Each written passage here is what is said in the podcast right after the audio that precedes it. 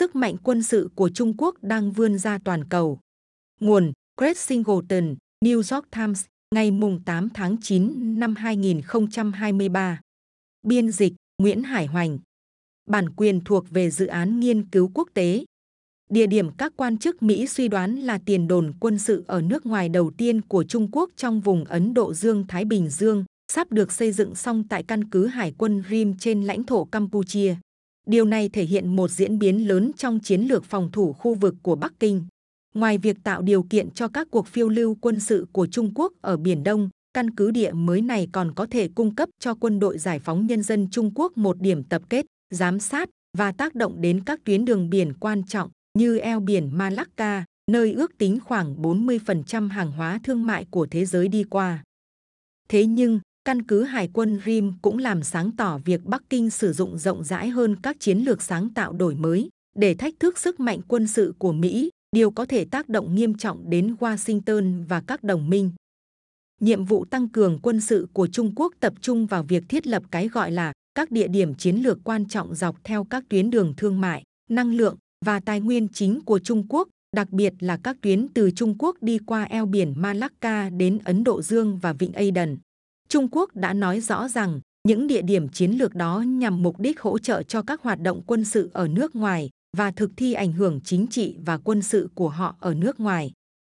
Tin tình báo và hình ảnh có nguồn công khai cho thấy Trung Quốc đang đặt nền móng cho mạng lưới này, từ Djibouti ở Đông Phi tới Guinea xích đạo trên bờ biển Đại Tây Dương của châu Phi và quần đảo Solomon ở Nam Thái Bình Dương, đều có các dự án đã hoàn thành hoặc có thể được xây dựng trong tương lai.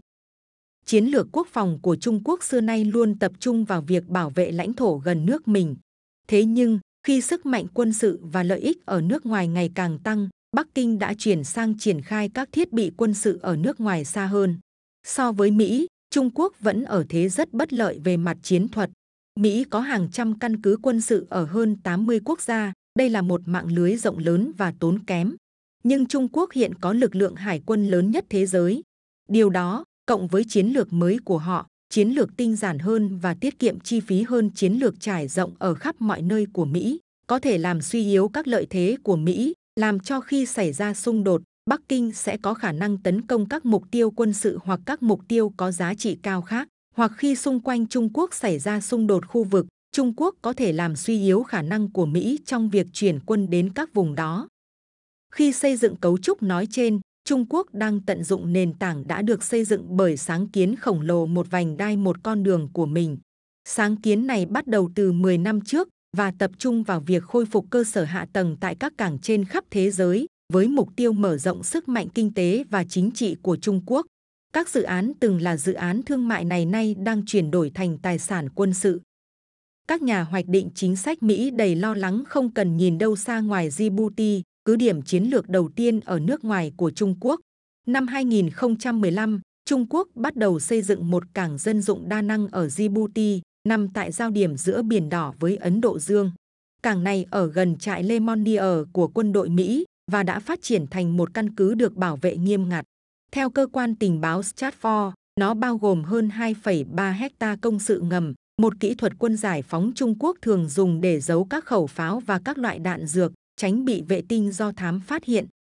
Những thay đổi tương tự cũng đang được thực hiện tại cảng Khalifa ở các tiểu vương quốc Ả Rập Thống Nhất, nơi một tập đoàn vận tải biển Trung Quốc xây dựng và vận hành một cảng container thương mại. Các quan chức chính quyền Biden tin rằng Trung Quốc đang xây dựng một cơ sở quân sự bí mật ở đó, cách căn cứ không quân các tiểu vương quốc Ả Rập Thống Nhất, nơi đóng quân của một đơn vị không quân Mỹ quan trọng, khoảng 80 dặm. Tại Pakistan, Bắc Kinh gần đây đã bàn giao hai tàu hộ vệ hải quân để bảo vệ một dự án cơ sở hạ tầng trị giá hàng tỷ đô la Mỹ, bao gồm cảng Wader do Trung Quốc đầu tư, nơi Trung Quốc được cho là đang xem xét việc thiết lập một căn cứ hải quân.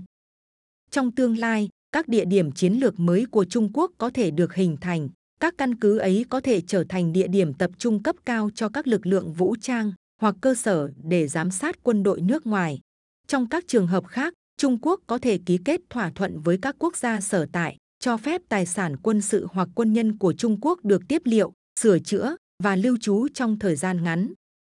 Nhưng các cuộc chiến trong tương lai sẽ không chỉ liên quan đến tàu chiến và máy bay. Chúng sẽ bao gồm các yếu tố chiến tranh mạng, chiến tranh điện tử và chiến tranh không gian. Chính phủ Trung Quốc cũng đang chuẩn bị giành chiến thắng trong lĩnh vực mới này.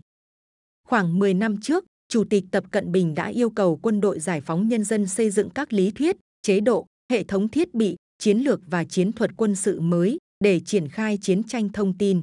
Lực lượng chi viện chiến lược của Trung Quốc là đơn vị phụ trách không gian, không gian mạng, thông tin liên lạc và chiến tranh tâm lý của quân giải phóng, chịu trách nhiệm biến ý tưởng đó thành hiện thực.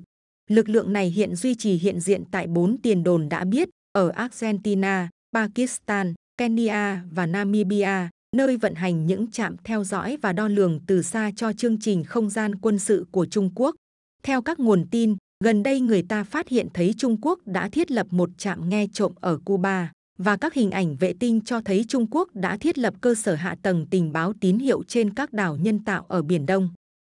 Theo các báo cáo tình báo bị dò dỉ của Mỹ, nhân viên Trung Quốc tại những địa điểm này và các địa điểm tiềm năng khác có thể tiến hành các hoạt động từ chối, khai thác hoặc chiếm đoạt các vệ tinh của Mỹ. Họ cũng có thể tiến hành chiến tranh mạng và chiến tranh nhận thức, chống lại các thiết bị hạ tầng của Mỹ hoặc đồng minh. Đây là một thành phần cốt lõi trong chiến lược của Trung Quốc nhằm làm suy yếu ưu thế quân sự của Mỹ, kể cả việc phát tán thông tin giả trên sóng điện của đối thủ để làm suy yếu khả năng ra quyết định của họ.